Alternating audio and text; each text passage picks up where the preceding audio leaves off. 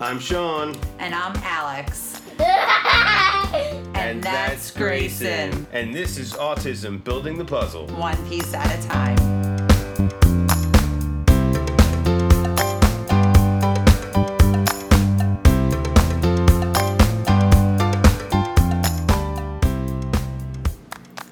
Hello, and welcome to Autism Building the Puzzle One Piece at a Time. I'm your host, Alex, and with me is my co host, Sean. What's up, babe? How are you today? I'm doing good. How are you doing? I'm doing well. You ready for this episode? Yeah. Okay. So today, what we're going to be discussing is diagnosis.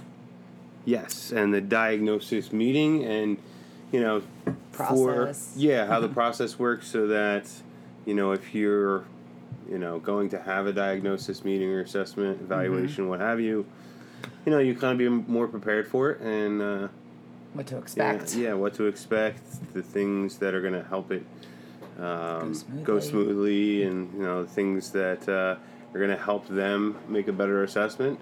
And a lot of that stuff, I think, also, you know, a lot of this stuff actually also goes for your evaluation you might be having with early intervention as well as an ABA company because they're going to want some of this information as well. So. So, in the beginning of the process, um, you'll either be giving a referral from your pediatrician, you know, anything that they spot that is a warning sign of anything or a delay, they would either refer you, or if you thought that there was any problem or if your child wasn't meeting me- milestones, stones, you could talk to your pediatrician and go from there. So, usually it starts with them. Um, and then you would call a company, you know, to get started Yep. you can and you can get started with services before you have a diagnosis so if there's anything that's you know alarming or behind they will come out give the evaluation and you'll kind of have a bigger a better picture of what's Yeah, going on. and you can start basically at that point with early intervention. yeah and it's good to start even if you don't have a diagnosis because at least you can start early because sometimes it can take like i know with children's hospital of philadelphia we were really lucky but sometimes it can take up to a year just to get an appointment so definitely start with services because you don't want to miss that early time it's valuable Yeah, you don't want to miss that window, and you know, early intervention services aren't just for diagnosed children with autism. It's Right. for a lot of different um, delays or, or conditions that have delays. exactly So, but I mean, when you do get that appointment with the developmental pediatrician, or in some cases, a uh, psychologist, uh, the f- first thing you're going to want to do is obviously learn as much as you can about autism and you know as much as you can about early intervention. Yeah absolutely. Um, and then, you know, the second thing that you're going to want to do is gather as much information on your child as you can. And we're going to break some of that down a little bit later section, but why don't you? Yeah, and they're gonna have like talking about some of paperwork that that, you're gonna fill out. Almost a hundred percent of the time, they're gonna have paperwork for you to fill out with all of that. So it's all gonna be sectioned, and you know, it's nothing that you're gonna have to remember to give them. But just make sure you're transparent. You tell all the information. Um, that's the best way for them to get an idea of what's going on with your child. Um, so yeah, so you'll know exactly what to fill out. You'll fill out everything. You'll send anything you have, any kind of paperwork from, you know, pediatrician's visits or whatever you can Yeah. pass along for their Ba- knowledge. The more you give, the better. So Yeah, basically the medical history. yeah. Um, that's going to be the, one of the main things you're going to gather f- on the child. So you probably have to call uh, your current pediatrician and any other doctors, and you know get all the medical records sent over because that can take a little bit of time too. We know that from experience. yeah, yeah, they're usually pretty good, but it can take a while. You just never Um, yeah. know. So, And then you want to make sure you're taking notes on your child. If you haven't before the time period of when you know you're going to be scheduling, you know, an evaluation for diagnosis, at least from that point on when you, you know about it. You know what I mean? Start taking notes of behaviors. Things you notice. Things you notice. Any, um, you know, any delays they're having or Yeah. milestones they're not hitting, and start keeping track of some of that stuff because that's going to help as well. Yeah, that's the best way, especially because there's so much going on. It's really hard to remember, and I didn't start doing. I started doing that probably a couple months into early intervention, and after the evaluation, when the state came out for early intervention, I had started taking notes just because you can't remember everything, and you want to make sure that if your child is doing them things that you make a note of it because you don't want to say no he's not Yeah. and they mark down he can't or whatever the case may be so Yeah, information overload when you get into pretty that, much yeah into those meetings. So. definitely And then it's also helpful for them if you jot down your child's strengths and weaknesses. Mm-hmm. So they can have an idea of some of what those deficiencies might be. So, yeah they'll probably also ask you about like diet what you know things like that and just you know playing skills and things so yeah. it'll be a whole whole thing um, what you can expect at the evaluation um, some of them are done by a team of specialists others are just a single provider um, the evaluation can take a few hours it can take one day it can take numerous days it all really depends on your provider and the appointment schedules and if you have to go to multiple people so like with Chop, we had everybody in the same day. It was like four or five hours, and we were done, and he was diagnosed.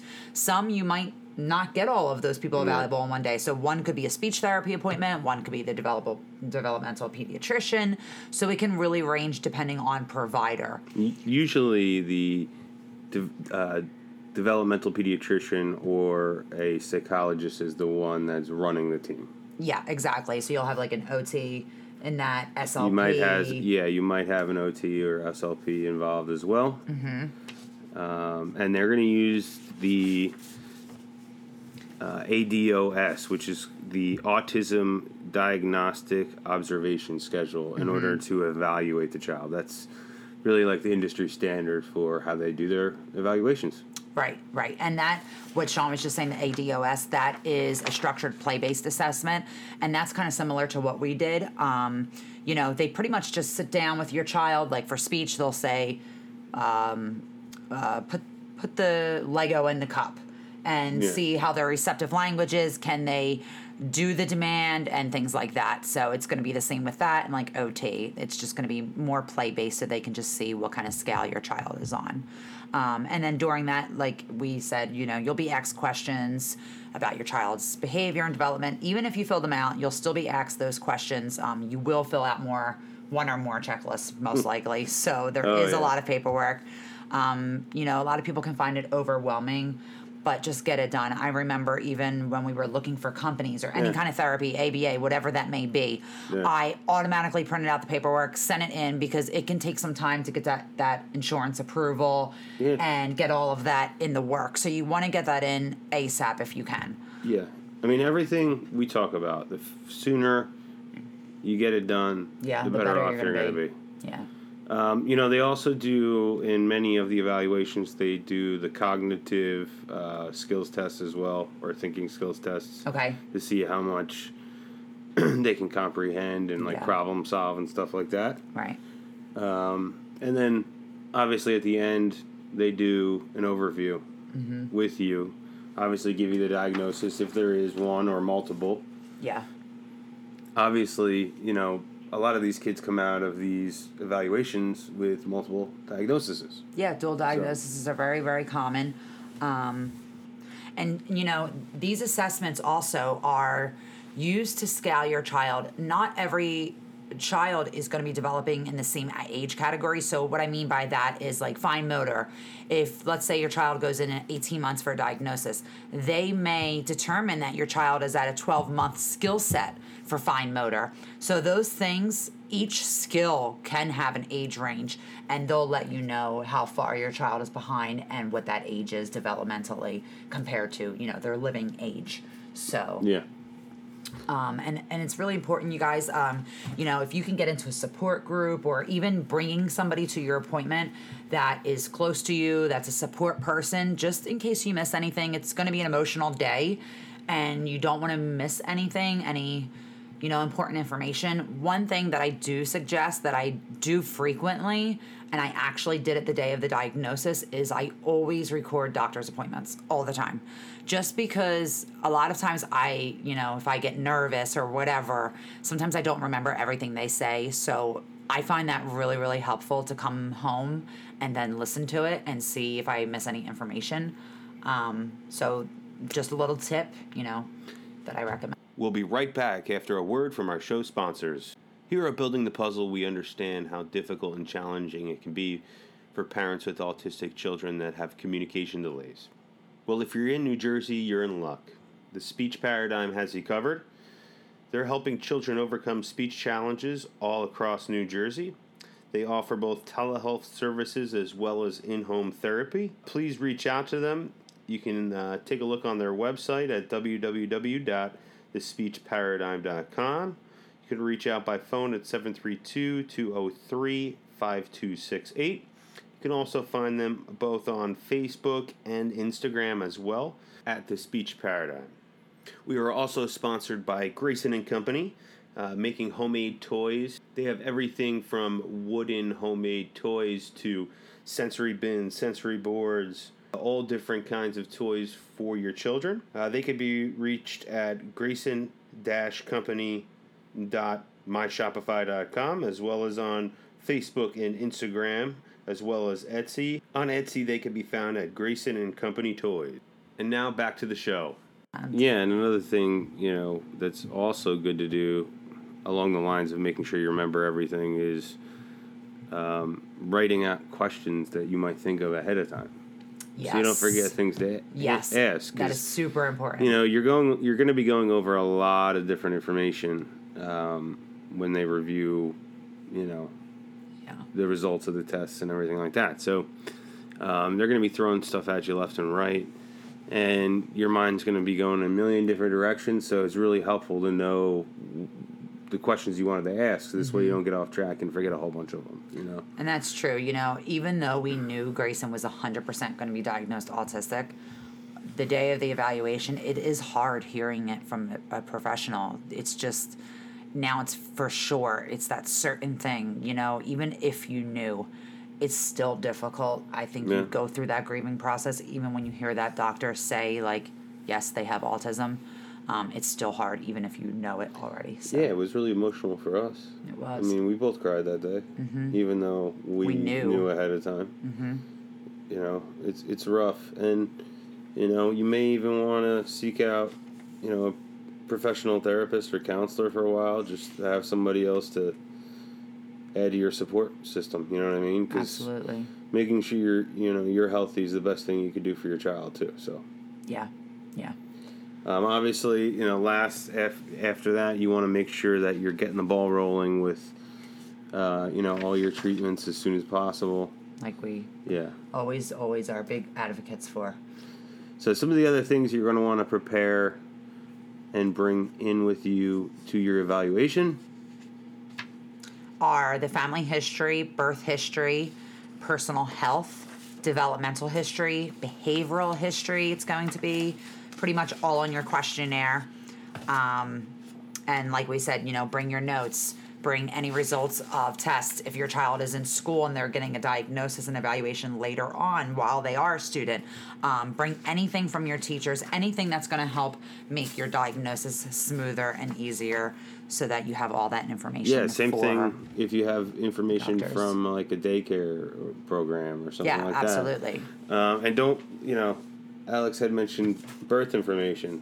Don't forget to call the hospital where your child was born to get, you know, detailed information about all that because that's not something that you might think of that you might need, but um, you never know what they're yeah, going to be like for at. so- ours, for mine, for most of Grace's paperwork, it was mostly um, for history. It was when did you deliver? Um, it asks about your delivery. where Um, so you pretty much know if you had preeclampsia or if you delivered at 30 weeks instead of 40, things like that. So it's going to ask you that information, weight, everything. So yeah, it's important to know all of that. Yeah.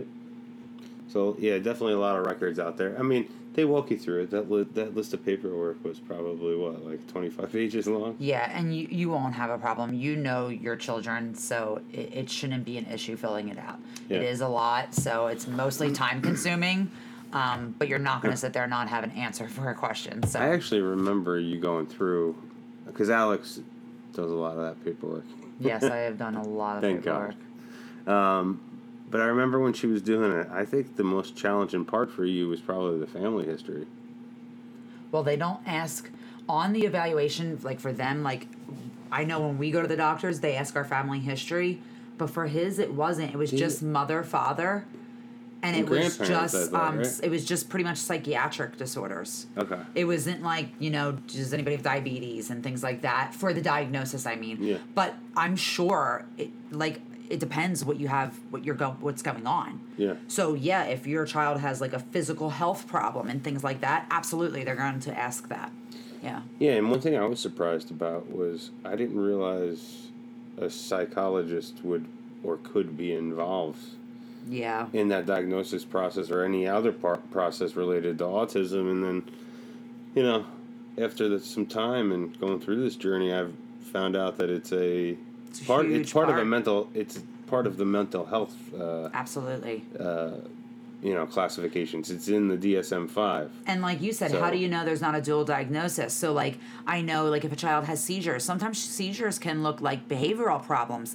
Um, they can almost look like kind of like tits, tics, like if you had Tourette's syndrome. Um, people sometimes that have seizures can start just like cursing and acting erratic. So you want to make sure there's nothing medically going on. And that was something we did with Grayson. You know, if your child, let's say, is head banging, how Grayson did, make sure you go and you see a neurologist and you start there and you get MRIs and things because you want to rule that stuff Yeah. out. Even So if it's important. even if you end up going and doing some of those things afterwards, I mean, it's still really important to do. I mean, Mm-hmm. just because you have your child has a diagnosis doesn't mean there's not It just stops there. other things going wrong. There could be other things that are going on that could be making the situation even worse. You know, um, like she was talking about with you know Gray's head banging. Like we wanted to make sure that that wasn't causing a tumor some you or know something. and that you know and the tumor in the brain could be causing you know speech and behave other behavior problems too so Mm-hmm, um And it was And the same thing with his ears. I mean, we put him to sleep to get his ears checked because he couldn't get through the hearing test because he'd fall Mm-hmm. asleep all the time. So we had him put to sleep at CHOP just to rule out that he needed tubes or anything because you want to rule those things out, especially if your child is nonverbal. Sometimes they just need tubes and you know then they can hear you and then they start speaking and in a way we kind of wished that it was an easy fix even though you don't want your child to have surgery and things like that but yeah if we could have taken tubes for full speech you know rather than you know, you want everything perfect. I'm not saying, but at least there's something wrong and you can fix it. Here, everything is perfectly fine, but he Yeah. just doesn't speak, so it's hard. yeah because i mean you don't want to be doing all this uh, therapy and stuff and then find out later on there's another thing that's making Yeah, you know certain aspects of their behavior or the learning process for them harder yeah, because then like you're you're basically you're treating something that you could have just easily solved by going through some medical right. procedure You're doing or all this medication therapy, and or, you might just need tubes. Like, yeah and that doesn't mean they won't need any therapy but like then Oh, you're, yeah. not, you're not working on things that they could already have gotten past right. And most people that You get know? tubes and things, they need speech therapy. You know, I as a child had tubes, didn't speak till I was four, and I did a lot of speech therapy. So So we hope uh, that information prepares you for, Mm-hmm. you know, uh, your diagnosis if you're going in for an evaluation. Um, like we said, it's a very emotional process, so make sure you know you're prepared ahead of time. You know, get some rest uh, the night before. gonna be a long It's going to be a long, emotional day. Um, you know, we went through it. You're not the only ones. There's plenty of parents out there going through it all the time. So uh, you're gonna You get know. through it. try to try to keep a level head when you go in there. That's uh, my best advice for you. Yeah, you guys, you all have this. You guys are fantastic parents, and you're gonna get through this and anything that comes your way, and it's gonna make your family stronger. So, Yeah, make sure you guys go as a team Yeah. on the same side. yeah. So we hope this helps, and we hope you've enjoyed this episode. Yeah, and we'll see you next time. And with that, For autism, building the puzzle, one piece at a time. I'm Sean. and I'm Alex. Signing off. Take care, everybody.